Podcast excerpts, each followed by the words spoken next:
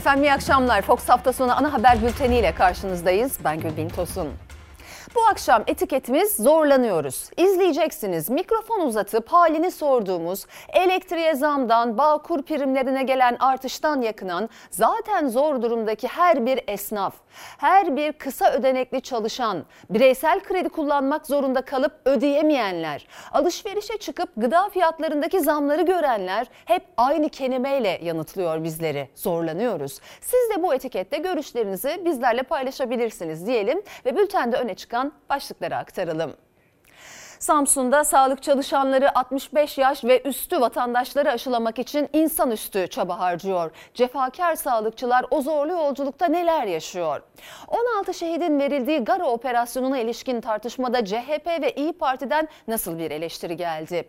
Yargıtay, HDP'li Ömer Faruk Gergerlioğlu hakkındaki terör suçunu kararını onadı. Bir üye ise karara neden şerh düştü? İlaç fiyatlarına bugünden geçerli olmak üzere zam yapıldı zam miktarı ve nedeni ne? Hepsi ve daha fazlası birazdan ama önce koronavirüs diyoruz.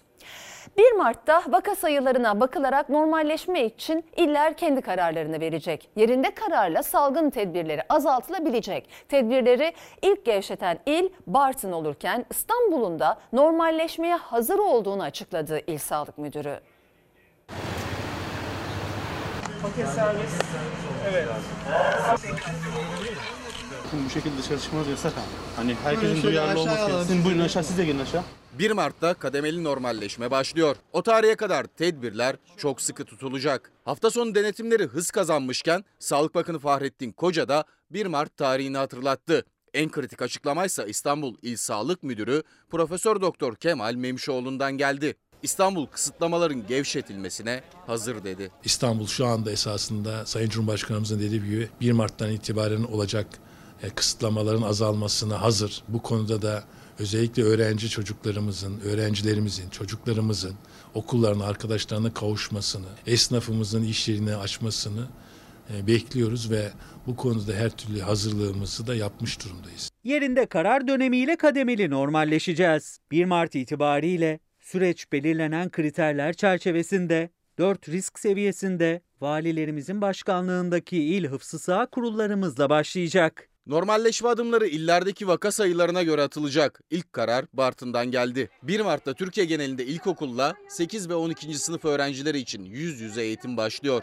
Bartın'daysa diğer sınıflarda haftada 2 gün okula gidecek. Okul kantinleri de tedbirlerle hizmet vermeye başlayacak. Bartın'da 100 bin kişide vaka sayısı 44. Ankara'da daha da az 35. İstanbul'da ise 60. İstanbul'da vaka sayıları esasında e, minimize edilmiş durumda. Ama bu minimizasyonun devamı için uyum şart. İstanbul'un kademeli normalleşmeye hazır olduğunu açıklayan İstanbul İl Sağlık Müdürü Memişoğlu, vaka sayılarının düşük kalması için tedbirlere uyulmasını istedi. Hafta sonu kısıtlamasında denetimler ise çok sıkıydı. Son haftalarda özellikle İstanbul'da hafta sonları sokağa çıkma yasağı yokmuş gibi her yer kalabalıktı. Bu hafta sonuysa polis denetimde toplu taşıma araçları bile durduruluyor ve içeride izni olup olmadığı kontrol ediliyor yolcuların. Arkadaşlar izin belgelerinizde. Yok abi izin.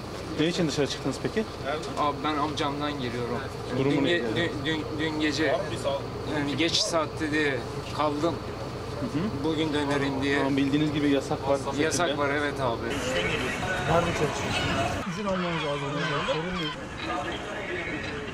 Denetimin az olduğu ya da olmadığı noktalardaysa kalabalık göze çarpıyor burası Eminönü sahili. Hem turistler hem de sokağa çıkma yasağını fırsat bilenler nedeniyle burası normal bir günden farksız. İşte bu ve benzeri görüntülerin sonucu olarak Karaman'ın Ermenek ilçesinde vaka sayıları artışa geçti. Alınan kararla ilçede 5 gün sokağa çıkma yasağı ilan edildi. İnşallah kısa zamanda kalkar diye umut ediyorum.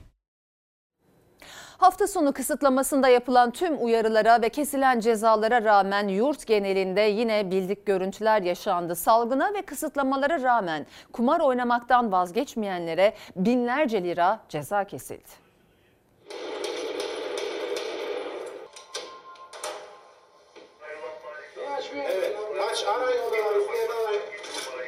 Kumar oynarken polis baskın yaptı. Bir kişi yakalanmamak için perdenin arkasına saklandı ama fayda etmedi. Ya çık ya ver şunu ver kimliği. Ver kimliği ver ver ver maske de yok tak masayı. Ver çek. 56 saatlik sokağa çıkma kısıtlaması cuma gecesi başladı. Ancak her zaman olduğu gibi kısıtlamaları ihlal edenler vardı. Kahramanmaraş'ta İl Emniyet Müdürlüğü kent merkezinde 86 ekip ve 342 polisle denetim yaptı.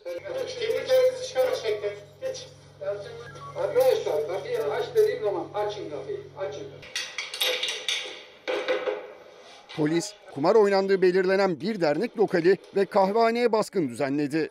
Çilingir yardımıyla kapı açıldı. Kumar oynayanlar suçüstü yakalandı.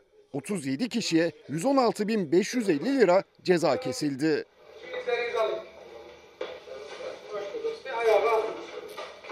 Arkadaşlar maskeleri takın. Ayağa kalkın. Perdeleri çekelim. Perdeleri açabilir miyiz arkadaşlar? Perdeleri çekelim.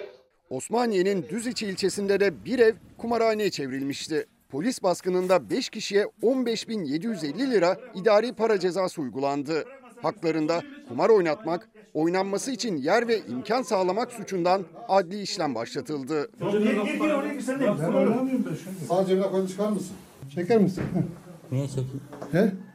Ya biz kendi aramızda burada oyun oynuyoruz. Ne var Tamam burada? oyun oynayabilirsiniz. Biz gelirken sen cebine ne koydun?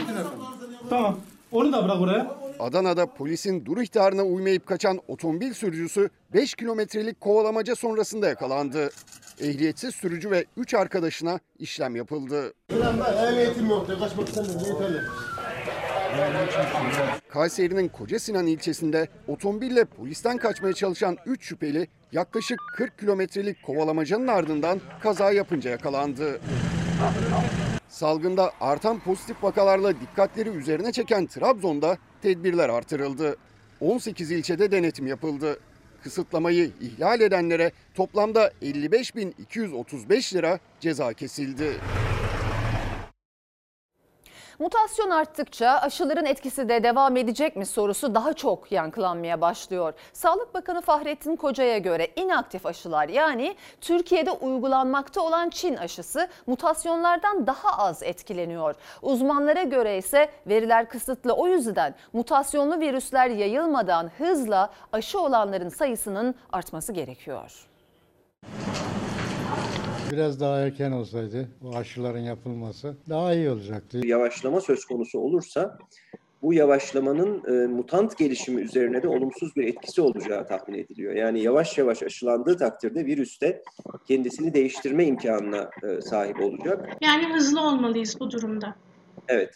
Evet. Aşının etkisini aşılama hızı belirliyor. Uzmanlara göre virüsten hızlı davranılmalı, mutasyona izin vermeden olabildiğince fazla kişi aşılanmalı. Sağlık Bakanı Fahrettin Koca Çin aşısının mutasyonlardan daha az etkilendiğini söyledi. Dünya bu aşıyı konuşuyor dedi. Uzmanlarsa temkinli henüz net veriler olmadığını belirtiyorlar. O yüzden de aşı henüz etkinken daha fazla kişiye ulaşmalı diyorlar. İnaktif aşının yan etki riski düşüklüğünün yanında mutasyonlardan da daha az etkileneceğini daha önce söylemiştik. Şimdi dünya bunu konuşmaya ve haberleştirmeye başladı. Ülkemizin güzide vatandaşlarına en iyiyi temin etmek için çalışmaya devam ediyoruz. Sağlık Bakanı herhalde e, elinde bir takım veriler var. O verilere göre e, konuşuyor olmalı. Benim o verilerden haberim yok. Türkiye'de uygulanmakta olan e, Sinovac aşısının mutantlara karşı etkili olup olmadığı konusunda elimizde veri yok işin açıkçası. Hı hı. Çin'de yapılan henüz bir bilimsel makale haline dönüşmeyen ama Sinovac aşısıyla değil farklı inaktive aşılarla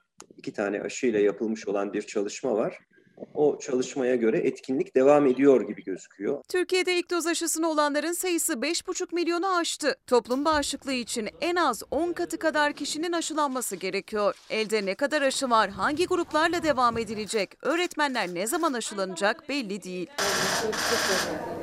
Hafta sonunda da aşılama devam etti. Uzmanların endişe ettiği mutasyonsa Zonguldak'ta da görüldü. Çatalazı'nda bu sokak karantinaya alındı. 4 evi biz karantinaya aldık. Kaç kişi var? Ortalama 12-13 kişi. Mutasyonlu virüs 3 kişiden şüphelendiği için bu evler karantinaya alındı. Hacettepe Üniversitesi Aşı Koordinatörü Profesör Doktor Murat Akova'ya göre Türkiye'deki Çin aşısı ile ilgili henüz net veri yok. Ancak ortaya çıkan mutasyonlar karşısında diğer aşıların etkinliği azaldı. Ama esas riskli olanı Güney Afrika mutantı. Güney Afrika mutantına karşı pek çok aşıda e, ciddi biçimde etkinlik azalması söz konusu. Bunlar içerisinde en belirgin olanı Oxford AstraZeneca aşısı denilen aşı. Bu aşının mutant virüslere karşı %90 oranında etkinliğinin azaldığını biliyoruz. Çin aşısına ilişkin çalışmalarsa sürüyor. Türkiye'de şu anda bir çalışma e, yürütüldüğünü biliyorum. Bizim dışımızda bir çalışma halk sağlığı laboratuvarlarında. Çalışmanın sonuçları çıktığı takdirde bu aşının etkili olup olmadığını e, göreceğiz.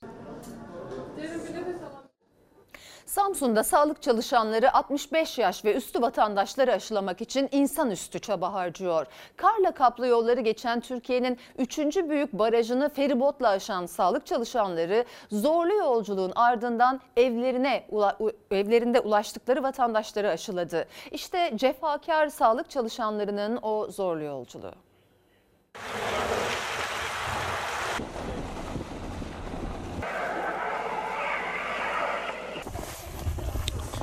Ne diz boyu kar, ne dondurucu soğuk, ne de önlerine çıkan zorlu engeller. Hiçbiri onları durduramadı. Vefakar sağlık çalışanları 65 yaş üstü vatandaşların evlerine kadar giderek aşılarını yaptı. Merhaba, hoş geldiniz. Hoş geldiniz. yavrum. Biz de Köprü İlçe Sağlık Müdürlüğü'nden geliyoruz. Emine Öksüzoğlu ve Sayın Öksüzoğlu olsun değil mi? geldiğiniz için. Teşekkür ederim. Covid aşısı uygulamak için geldik size. Samsun'da son günlerde etkili olan yoğun kar yağışına rağmen Covid-19 aşısı uygulamaya devam etti. Sağlık çalışanları evlerinden çıkamayacak durumda olan 65 yaş ve üstü vatandaşlara aşı yapmak için sabah erkenden yola düştü. Ancak yol uzun ve zorluydu. Vezirköprü ilçesinde kar kalınlığı 60 santimetreydi. İlçe Sağlık Müdürlüğü aşı ekipleri Samsun merkeze 150 kilometre uzaklıktaki Altınkaya mahallesine ulaşmak için önce araçla Altınkaya Baraj Gölü kenarına geldi. Araçlar feribotlara yüklendi. Feribotlarla nefes kesen manzara eşliğinde Baraj Gölü'nün karşı yakasına geçildi.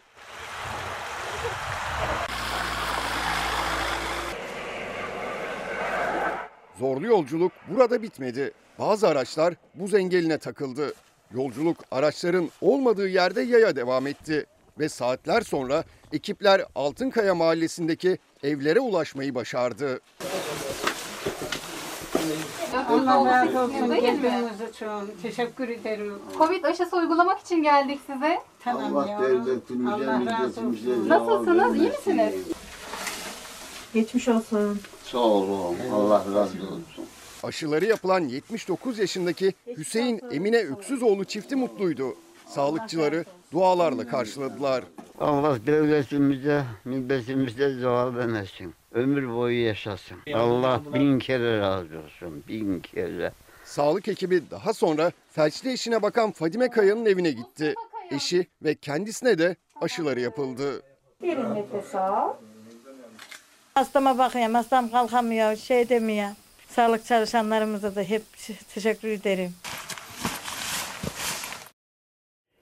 Efendim bugüne ait koronavirüs tablosu arkamda verileri paylaşalım hemen. Test sayısı 118.911, 2000'lik bir artış var. Vaka sayısı 7857. E, test sayısında artış olunca vaka sayısında da artış olduğu görülüyor. Hasta sayısı düne göre düş, e, düşüş var. E, 635 küçük de olsa. Vefat sayısı 80. Düne göre ufak da olsa düşüş var. Ağır hasta sayısı 1180. E, orada da ufak da olsa e, bir düşüş var. Bunlar sevindirici haberler. Efendim 18 özür diliyorum 16 şehidin verildiği Gara operasyonuna ilişkin tartışma sürüyor. MHP lideri Devlet Bahçeli ve AK Partili isimler muhalefete hedef alırken CHP ve İyi Parti'dense Cumhur İttifakı'na sorumluluktan kaçıyorsunuz eleştirisi geldi. Beş tane soru. Hala cevabını almış da değilim. Eğer Kemal Kılıçdaroğlu bir şey sorgulayacaksa Cumhuriyet Halk Partisi'ni terörün destekçisi konumuna nasıl getirdiğini sorgulamalıdır. Cumhuriyet Halk Partisi'nin içinde terör örgütü liderine süreci iyi okuyor diyen, övgüler düzen, onun fikirleri değerli fikirleri alınmalıdır diyen hiç kimse yok, olmadı, olmayacak. Ne olur bir gün olsun PKK'yı kınasan, ne olur üç tane lanet olasıca oy alacağım diye bu adamlara yalakaçılık yapmasan. Muhalefet 16 şehit verilen Gara operasyonu sonrası iktidarı hedef alırken Cumhur İttifakı da muhalefeti teröre destek vermekle suçluyor. Cumhurbaşkanı yeni açıklama yapmadı ama kurmayları ve Bahçeli konuştu. Muhalefetten yanıt gecikmedi. Cumhurbaşkanı ne demişti? Çarşamba günü müjdem var. Siyasette puan almaya çalışırken bir taraftan da operasyonu deşifre etmiş oldu. 13 tane canın orada şehit edilmesinde bu operasyon önceden deşifre edilmesinin hiç mi hatası yok? Hiç mi vebali yok bu işin? Anlaşılan HDP CHP'ye yuva yapmış, PKK'nın kanlı demirbaş listesine kaydetmiştir. İp de uydulaşmış, HDP PKK yörüngesinde dönüp durmaya başlamıştır. Kendi sorumluluklarını ortadan kaldırmak için de çareyi yine Cumhuriyet Halk Partisi'ne saldırmakta buluyorlar. Bu saldırılardan bıktık usandık. Muhalefet Cumhur İttifakı ortaklarını sorumluluktan kaçmakla eleştirirken AK Parti Genel Başkan Yardımcısı Mehmet Özhaseki'den de CHP HDP ortaklığı açıklaması geldi. Kullandığı bir cümle ise dikkat çekti. Yağ çekerek güya HDP'yi yanında tutup olmadı kalıba giriyorsunuz. Yazık günah değil midir ya bunlar? Lanet olsun onların oylarını. Allah belasını versin onların oylarının. Birkaç oy alabilmek uğruna Ankara'da Mansur Yavaş'a iftira atabilmek için sapıklardan medet umanların İstanbul seçimleri için aranan PKK'lı teröristleri devlet televizyonuna çıkaranların bu ezik siyasetçinin deyimiyle Allah belasını versin. CHP'den de tepki yükseldi Özhaseki'ye, HDP'den de. Hesap vermek yerine bir halka 6 milyon seçmene beddua okumak. Bela okuduğunuz halk sandıkta selanızı okuyacak gideceksiniz. Ayrıca bir halka beddua okumak kimsenin haddi değildir. CHP Gara'da yakalandı. HDP zaten oradaydı. İpse çevresinde gıyaben keşif yapıyordu. Cumhuriyet Halk Partisi'nin içinde hiç kimse yerel seçimler için terör örgütünün başından medet ummadı, ummayacak. Osman Öcalan'a kamera yollayıp yardım istemedi, bundan sonra da istemeyecek. Ya muhalefetin bunda ne suçu var arkadaş? Siz bu işi beceremediniz, halledemediniz. 13 tane cana mal oldu bu beceriksizliğiniz. Önce bunu bir kabul edin. Suçluluk psikolojisi içerisindesiniz. O yüzden daldınız. Muhalefet Gara operasyonunun sorumlusu Erdoğan diyor. Sorulara yanıt bekliyor. HDP'li 9 milletvekilinin dokunulmazlık fezlekelerinin meclise sunulmak üzere Adalet Bakanlığı'na gönderildiği gün Yargıtay'da HDP'li Ömer Faruk Gergerlioğlu hakkındaki terör suçu kararını onadı. Ancak bir Yargıtay üyesi o karara şerh düştü. Yargılamada suçun kapsamı da hatalı dedi. Alçaklıkta demiyorum. Çukurlukta sınır tanımayan bu terör örgütü yardakçılarına asıl bu millet sizden önce şehidimizin hesabını soracak. Çok açık ve net olarak söylüyorum ki bizim PKK ile herhangi bir ilişkimiz, bir irtibatımız yoktur. Bu söz konusu da olamaz. Gara'da 16 şehit verilmesi sonrasında iktidar hedefindeki HDP suçlamalara yanıt verirken eş başkan Pervin Buldan'ın da aralarında bulunduğu 9 milletvekilinin dokunulmazlık fezlekelerinin bakanlığa gönderildiği gün Yargıtay'da HDP milletvekili Ömer Faruk Gergerlioğlu hakkındaki 2 yıl 6 aylık hapis cezasını onadı. Ancak bir Yargıtay üyesi karara şerh düştü. Yargılama da suçun kapsamı da hatalı diyerek. Ceza T24'teki halen yayında olan bir haberi paylaşmadan verildi. T24'de açılan dava yok. Haber hala yayında. Tamamen siyasi bir karardır. T24 haber sitesinin bir haberini sosyal medya hesabından paylaşmasıyla terör propagandası suçundan yargılandı Gergerlioğlu. 2016 yılında 2 yıl 6 ay hapis cezası aldı. Ardından milletvekili seçildi. Ancak yargılama durmadı. Yargıtay milletvekili hakkındaki cezayı onadı. Anayasaya ve kanuna aykırı bir şekilde dokunulmazlığı bulunan bir milletvekilinin yargılanmasına devam edilmiş olması ve hakkında cezaya hükmedilmesi siyasi faaliyette bulunma, seçme ve seçilme, evrensel haklarına ve Türkiye'nin imzalamış olduğu uluslararası demokratik sözleşmelere açıkça aykırıdır. Yargıtay HDP'li vekil hakkındaki kararı oy çokluğuyla aldı. Bir Yargıtay üyesi Gergerlioğlu hakkındaki yargılamanın milletvekili seçilmesinin ardından durdurulması gerektiğini, haberi yapan internet sitesi hakkında bir hukuki süreç bulunmadığını ve milletvekili hakkındaki suç kapsamının da yanlış olduğunu yazdı karşı oy yazısına. Gergerlioğlu sadece bir haber linkini paylaştığı için cezalandırılmaktadır. Bu karar siyasi bir karardır. PKK ile arasına mesafe koyamadığı için bizim nezdimizde hiçbir zaman gerçek bir siyasi kurum haline gelemeyen bir parti var. Yargıtay kararı Türkiye Büyük Millet Meclisi'ne okunursa Gergerlioğlu'nun milletvekilliği düşecek. HDP'li vekil Anayasa Mahkemesi'ne hak ihlali başvurusunda bulunacak. Süreç CHP'li Enis Berberoğlu'nunkiyle aynı. Yargıtay Berberoğlu hakkında da kararı onamış, o karar mecliste okunmuş ve Berberoğlu'nun vekilliği düşmüştü. Anayasa Mahkemesi ise iki kez hak ihlali kararı verdi. Berberoğlu yeniden vekillik kazandı.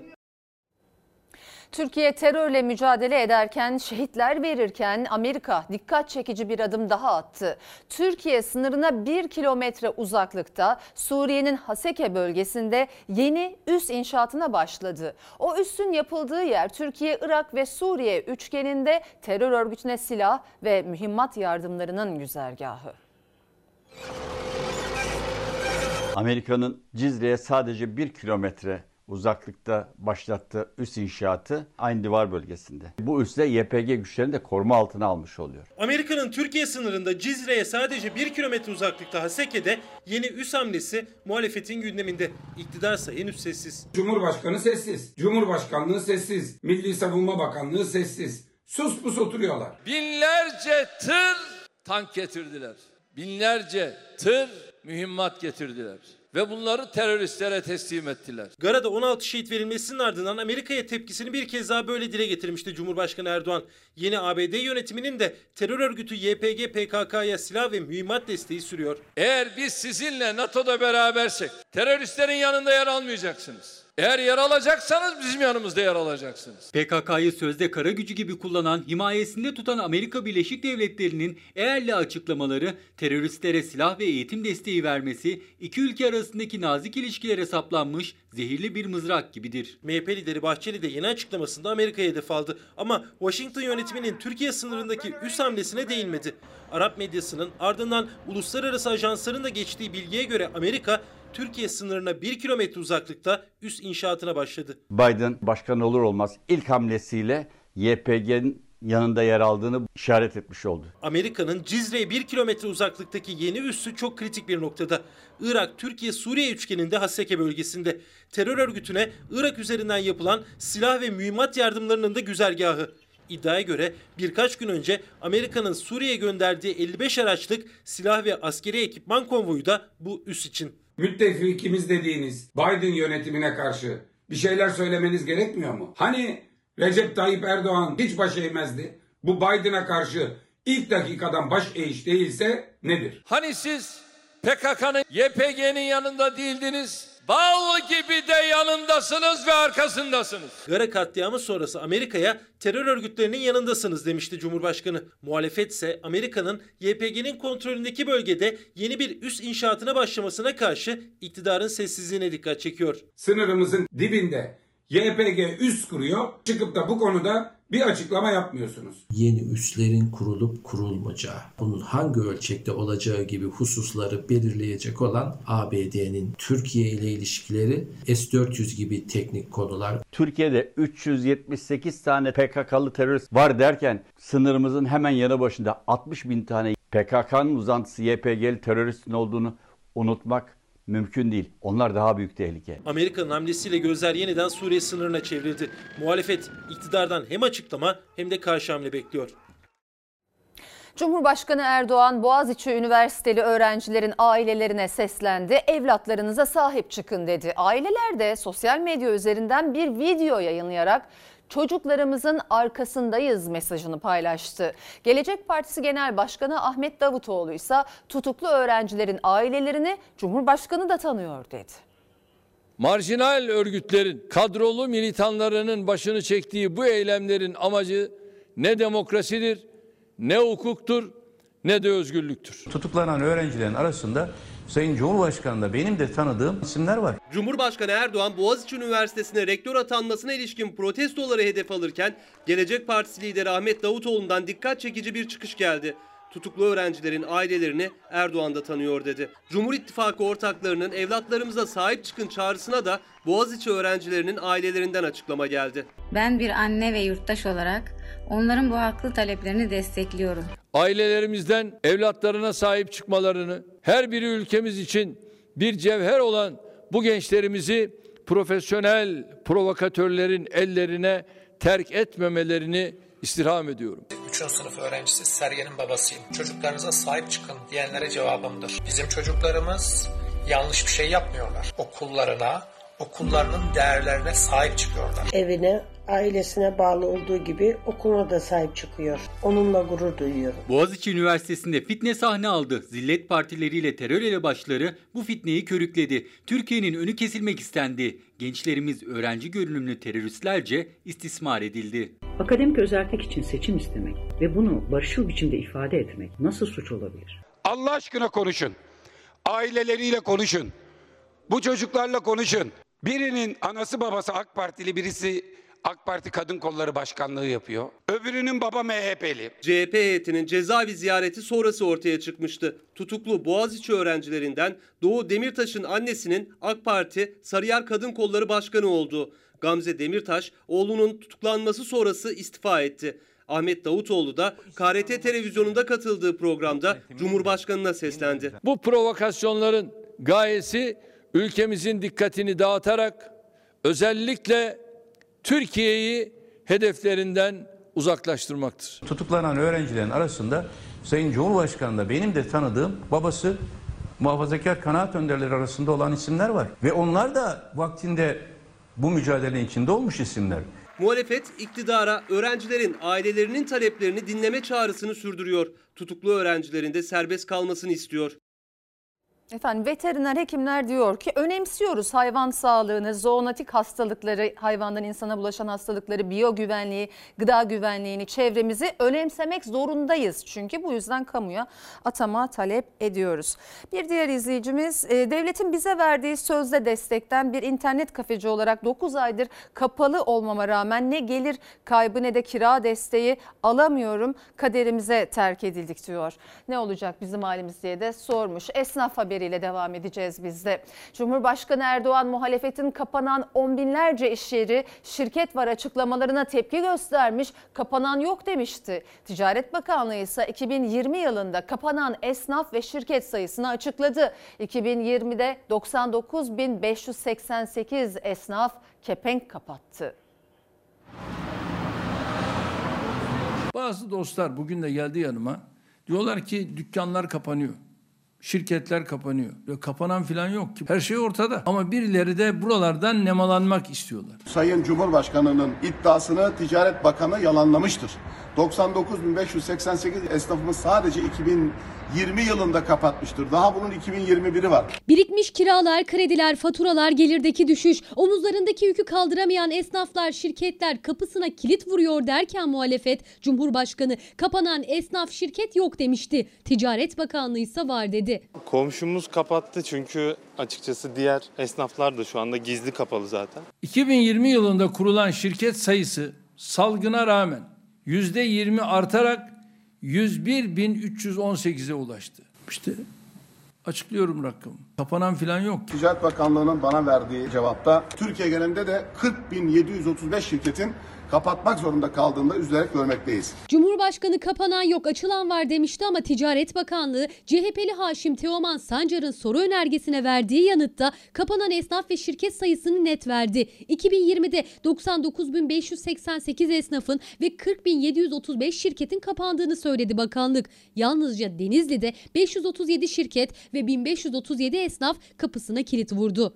Bakın burası Denizli'nin en işlek caddelerinden birisi olan Çaybaşı Caddesi'dir. Sadece 50 metrelik şu alanda bugün bu işleri gibi karşıya da baktığınızda devren kiralık, sahibinden kiralık gibi birçok dükkan maalesef kapatmak zorunda kalmıştır. Yan yana dükkanlar buyurun bir. Burada en ünlü giyim markası vardı. İki, üç.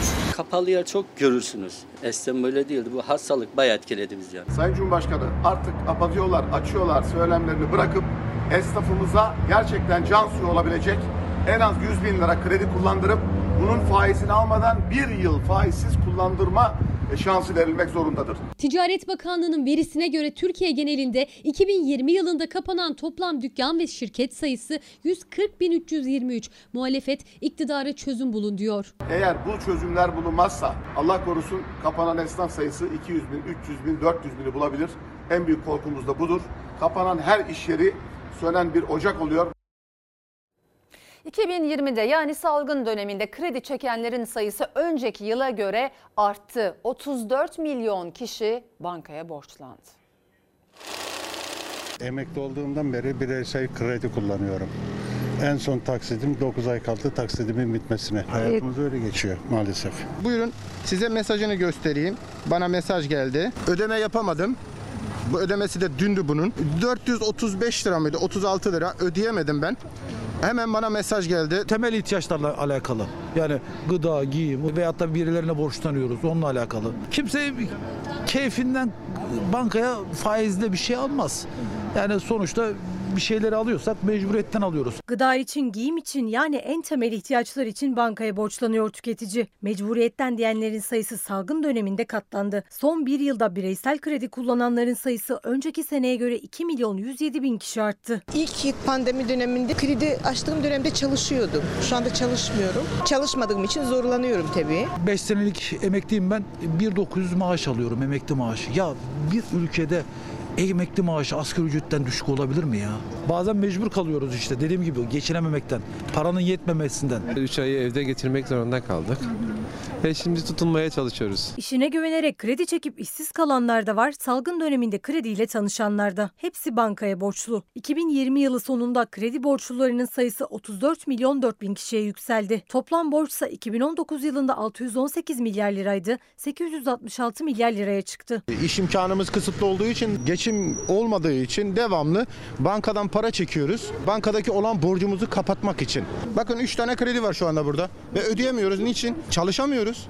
Her taraf kapalı. Salgın sürecinde kredi borcunu ödemek daha da zorluyor. Çünkü salgın kısıtlamaları ile birlikte birçok kişi işsiz gelirsiz kaldı.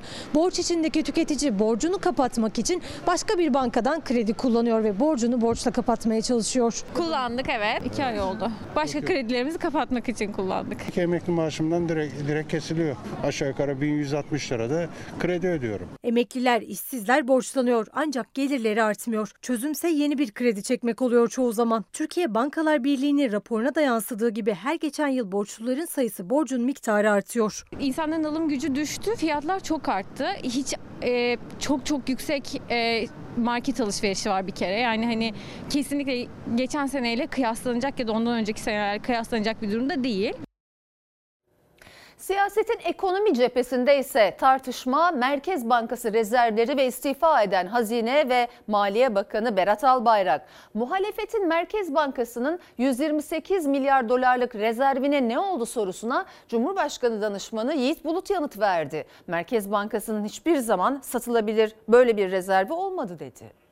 Türkiye'nin yaklaşık 130 milyar dolarlık rezervi yanlış ve şaibeli politikalar nedeniyle eritildi. Damat elini yıkayıp çıktı gitti. Türkiye 140 milyar dolar rezerv eritti diyenler cehalet içinde bunu söylüyor. Türkiye'nin hiçbir zaman 140 milyar dolar satılabilir rezervi olmadı Cumhuriyet tarihinde. Cumhurbaşkanı Başdanışmanı ve Ekonomi Politikaları üyesi Yiğit Bulut rezerv eridi eleştirilerine yanıt verirken Merkez Bankası'nın hiçbir zaman böyle bir rezervi olmadı dedi. Cumhurbaşkanı daha önce Merkez Bankası rezervlerinin 130 milyar dolara ulaştığını söylemişti. Bakın bugün ilk kez açıklıyorum. Merkez Bankamızın döviz rezervi dün itibariyle yine bir rekor kaydetti ve 130 milyar dolara ulaştı. Türkiye'nin hiçbir zaman 140 milyar dolar satılabilir rezervi olmadı Cumhuriyet tarihinde. Sattı diyenler, brüt ve net rezerv arasındaki farkı bilmeyenler. Şimdi birisi kalkmış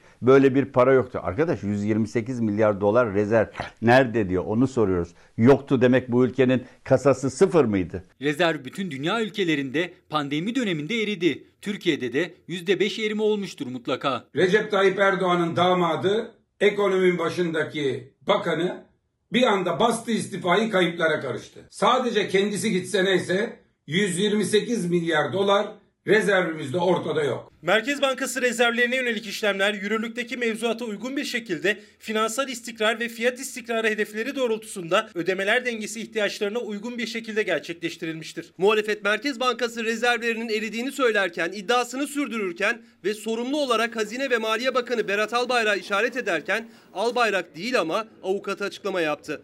İftira atıldığını söyledi. Albayrak'ın CHP'ye 500 bin liralık manevi tazminat davası açtığını duyurdu. Muhalefet eski bakana nerede sorusunu da soruyor. Damat nerede? Paralar nerede? Gerçekten merak ediyoruz biz de. Hani meraklanıyoruz. Nedir? Ne geldi başına? Damat giderken Emine Hanım'ın bileziklerini ya da sünnette takılan altınları alıp da gitmiş olsa Bu senin derdin. Ama yıllardır biriktirdiğimiz Merkez Bankası rezervleri 128 milyar dolar uçtu gitti. CHP bir de klip hazırladı. Merkez Bankası'nın 128 milyar doları kayıp, sorumlusu damat firarda başlığıyla. Bir de karikatür paylaştı. Yüzlerce resim arasında firari damadı bul diyerek.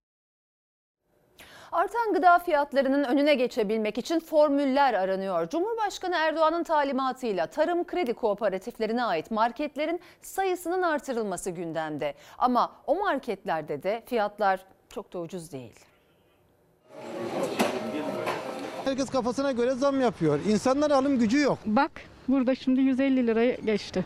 Hiçbir şey yok içinde. Yemeklik olarak yok. Yani bir tek tavuk var. Bütün marketleri gezdim. Hepsinin fiyatları aynı. Çözüm istiyoruz. Çözüm isteyen tüketici neredeyse her gün artan gıda fiyatlarından dertli. Cumhurbaşkanı Erdoğan'ın talimatıyla tarım kredi kooperatifi marketlerinin sayısının artırılması gündemde. Ancak orada da fiyatlar diğer marketlerden farklı değil. Pahalı. Ben kooperatif direkt çiftçiden geldiği için bir mesela arada şeyler var diyorlar ya toptancılar. Onlar olmadığı için daha ucuz olması lazım.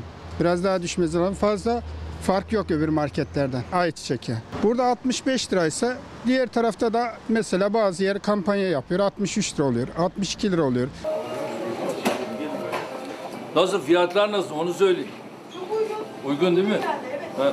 Erdoğan 2019 yılında İstanbul Kısıklı'daki konutunun yakınındaki tarım kredi marketine gidip fiyatları araştırmıştı. Aradan aylar geçti. Salgın patlak verdi. Gıda fiyatlarının önüne geçilemez oldu. Enflasyonun önüne geçmek için Cumhurbaşkanından marketlerin sayısının Türkiye genelinde 500'e çıkarılması talimatı geldi. Üreticiden doğrudan alınan ürünlerin tüketiciye sunulduğu tarım kredi kooperatifleri marketlerinin sayısı Türkiye genelinde 182'ye, İstanbul genelinde ise 50'ye ulaştı. Gıda fiyatlarındaki artışın önüne geçilebilmesi için bu tür marketlerin sayısının artırılması planlanıyor. Ama tüketiciye göre bu marketlerde de fiyatlar pek uygun değil. Sadece bunun taze ürün olduğundan dolayı tercih ediyoruz. Yoksa diğer marketlerle hemen hemen aynı. Kaç lira verdiniz bu alışverişe? Ha, 450 TL. Çok temel bir ürün yok. Birkaç parça kaşar, işte sebze, ıvır zıvır yani. Yağdır, falandır, filandır bu tarz şeyler yok. Sayıları artsın tabii canım. Yani ne kadar rekabet olursa diğer özel marketlerde ona göre e, pazarlığa girecekler. Gelelim tarım kredi kooperatifleri marketlerinde sebze ve meyve fiyatlarına. Burada patates ve kuru soğanın kilosu 1 lira 95 kuruş, limonun kilosu 4 lira 95 kuruş, elmanın kilogram fiyatı 3 lira 95 kuruş, mandalinanın kilosuysa 6 lira 75 kuruş. Şimdi de Bakırköy'de bir süpermarketin sebze meyve reyonundayız. Burada kuru soğanın kilosu 1 lira 59 kuruş, patatesin kilosu 1 lira 79 kuruş, limonun kilogram fiyatı 8 lira, elmanın kilosu 6 lira, mandalinanın kilosuysa 7 lira. Amaç zincir marketlerin rekabet nedeniyle fiyatlarını dizginlemesi. Ancak doğrudan çiftçiden geldiği halde kooperatif marketinde fiyatlar diğer marketlerden çok da farklı değil. Tüketici ise market sayısından çok genel olarak gıda fiyatlarının düşmesinin sıkı tedbirlerle sağlanacağını düşünüyor. Sayıların çoğalması bir şey değiştirmiyor. Denetim yok. Denetim olmalı. Denetim olmasa istediği kadar sayısı fazla olsun. Denetim yok. Ben Sayın Cumhurbaşkanımıza diyorum ki hani bir denetim yapsınlar. Zorlanıyoruz. Yasal olarak insanların yaşamsal ve mesleki temel ihtiyaçları olan evlerindeki eşyaları, çiftçilerin traktörleri, tarım aletleri, esnafın masaları, sandalyeleri ve kullanım eşyaları icra edilmemelidir diyor. Bir izleyici Mert Ali de biz lise öğrencileri olarak Twitter'da açıklama istiyoruz diye hashtag başlattık. Fakat bizi oradan pek de dikkate almıyorlar. Yardımcı olur musunuz? Oluyoruz. Bakan Ziya Selçuk'a sesleniyoruz. 5 milyon tweet atmışlar hafta boyunca liselilerin sınavı ile ilgili.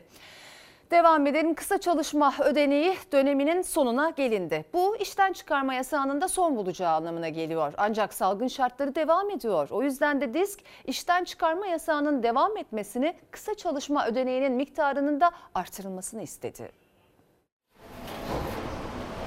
Diyorum ki iş lazım bana diyorum. Açıklıyorum da derdimi.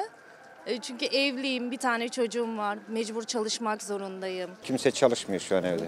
Mecbur iş bulacağız yani bir şekilde ama ne zaman olur bilmiyorum. Türkiye tarihinin en büyük iş ve istihdam kaybı yaşanıyor.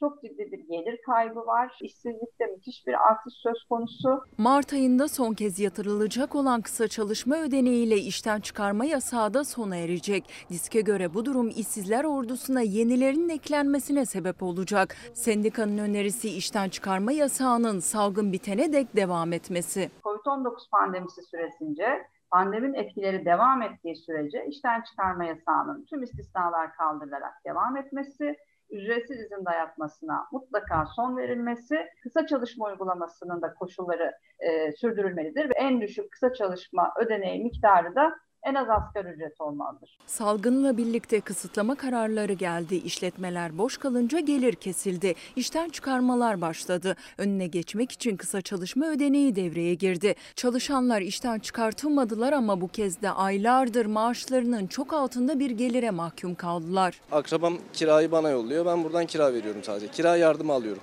Salgın öncesi işsiz olanlar hala işsiz. Bir de işten çıkarma yasağına rağmen işsiz kalanlar var. Onlar da kara listede. Çıkardılar. Bir de 29. maddeden çıkardılar. Hiçbir yerde iş bulamıyoruz. Çıkarıyorsunuz madem bari o maddeden çıkarmayın insanlar başka yerden iş bulsun. Yani sicilde yazıyor, gözüküyor. Son dönemde Kod 29 adı altında işten çıkarmaların devam etmesi ve bu maddenin de ahlak ve iyi niyet kuralları halleri dışındaki durumları tarif etmesi ve bunun da e, çok ciddi bir kara listeye dönüşmesi, işverenlerin çok ciddi bir biçimde suistimal etmesi işçiler açısından büyük mağduriyet yaratmaktadır. Kod 29 gerekçe gösterilerek işten çıkarılanlar yeni işte bulamıyor, tazminatlarını da alamıyor. Disk Başkanı Arzu Çerkezoğlu'na göre salgın bitene dek işten çıkarma yasağı uzatılmalı ve Kod 29'a karşı da önlem alınmalı. Mart ayında son kez ödenecek olan kısa çalışma ödeneğinde devam etmesini ve yükseltilmesini istiyorlar. Bu ülkenin kaynakları bu ülkenin işçisini, işsizini, esnafını, emeklisini, emekli bile olamayan EYT'lisini korumak için yeterlidir. Eş dost falan yardım ediyor anca öyle yani. Allah sonumuzu hayır etsin diyeceğim. İlaç fiyatlarında bugünden geçerli olmak üzere %20 oranında zam yapıldı. Onu aldın siz. Neden çıkardınız efendim? Pahalı mı? Gördüğünüz gibi evet maalesef. Ne Evet. kadardı? 11 küsürdü. 20 küsür şu an. Memlekette her şeye zam geliyor ama işte sağlık sektörüne zam gelince yok maalesef. E, durum daha farklı oluyor tabii ki. Hangi ilacı bıraktınız? Ağrı kesici. Yapacak bir şey yok. Ağrı çekerin daha iyi. Eczacı fiyatını hesaplıyor, parasının yetmediğini orada bırakıyor hastalar. İlaç zaten pahalıydı, %20 zam geldi. Kendi ilacını evladına vermek zorunda kalan anneler daha da zorlanacak artık. Bak kaç gündür insülinini kullanamıyor çocuk. Alamıyorum, gücüm yetmiyor benim. Çok pahalı. Sigorta Sigortası da yok. Kah kullanıyor, kah kullanmıyor. 600'lerde şekeri. Evde zaten sizde bir ilaç varmış. Evet. Bir tane mi alabiliyorsun? Bir tane. Bir tane. Diğerleri var mıydı evde? E, Var benim var. Çocuğa bak alamıyorum. Kendiminkini vereceğim ona ben. İlaçsız kalacak. İlaçsız kalacağım. Her şeye zam geliyor ki. Zam gelmeyen bir şey yok. Enflasyonu yüzde on dört diyorlar ama ilaçlara baktığı zaman yüzde on dört mü o zaman görürler. 1 lira. Daha önce 9 liraydı. Ne kadar ödediniz toplam? 34. %65'i kutu bazında Türkiye'de üretilen ilaç niçin Avrupa'nın eurosuna bağlı olur? Türkiye'de mesela asgari ücret 300 euro. E, Avrupa Birliği'nde 1000 lira 1500 euro. Yerli ilaç da euroya bağlı olarak zam alıyor. Her Şubat'ta olduğu gibi Sağlık Bakanlığı döviz kurunu güncelledi. 1 euronun karşılığı 3 lira 81 kuruştu. %20 artışla 4 lira 57 kuruşa çıkarıldı. Başta ithal ilaçlar olmak üzere tüm ilaçlar %20 zamlandı. Kronik hastaların her gün kullanması gereken tansiyon ilacı %20'lik zamdan sonra fiyatı 20 lira 67 kuruştan 24 lira 77 kuruşa yükseldi. Yani 4 liradan fazla zam geldi. Bu elimde gördüğünüz ilaç da çok sık kullanılan bir ağrı kesici. Bunun da fiyatı 14 lira 27 kuruştan 17 lira 10 kuruşa yükseldi. Yaklaşık 3 lira zam geldi. Her şey zam geldi maalesef. Yaşlılarımız var, koronavirüs var maalesef. Bari ilaca zam gelmeseydi. Daha önceden 89 liraydı. Şimdi 91. 114 lira 99 kuruş olan diyabet ilacı 23 liralık artışla 137 lira 83 kuruşa çıktı. 54 lira 59 kuruş olan antibiyotik ise artık 65 lira 48 kuruş. İlaç yokmuş. Ne ilacıydı? Antibiyotikti. Ne yapacaksınız? Başka eczaneye bakacağız. Yoksa yok. Cumartesi de kontrolümüz var. Bir an evvel içmemiz gerekiyor. Bugün gittik. Tekrar cumartesi gideceğiz. Ama ilacımız yok maalesef. Her yıl olduğu gibi zam geleceği beklentisiyle Aralık ayından bu yana ilaç sıkıntısı yaşanıyordu. Hala nöbetçi eczanenin kapısından eli boş dönenler var. Ancak eczacılara göre ilaç firmaları zamlı fiyattan satılmak üzere bulunmayan ilaçları göndermeye başlayacak. Pazartesiden itibaren hepsini göreceğiz raflarımızda. İyi niyetli milyonlarca kişiyi ilgilendiren bir konuya değinmek istiyorum. Gereksiz demeyin gerekli. Hobi bahçelerinin yıkılması, ekolojik yaşam alanımızı engellemeyin diyorlar. Ama ne yazık çiftçiler, İzmir Ziraat Mühendisleri Odası bile arazilerin kullanım e, kullanımı tamamen amacından çıktı diyor. Ürün yetiştirmek için satın aldıkları alanları zamanla havuzlu ve lüks yapılara dönüştürerek kullanan kötü niyetliler var. Ama amacına uygun kullananlar için Tarım ve Orman Bakanı'na seslenelim. Bu sorun çözülemez mi diye. Efendim şimdi araya gidiyoruz. Her zaman olduğu gibi doğru etkili hayvan hakları yasası hemen diyerek. Efendim Fox hafta sonu ana haber bültenini burada noktalıyoruz. Fox'ta yayın Sen Çal Kapımı'nın yeni bölümüyle devam edecek. İyi bir akşam geçirmenizi diliyoruz. Hoşçakalın. Feda bir tek dostuma Her köşesi cennetin ezilir yerler için Bir baş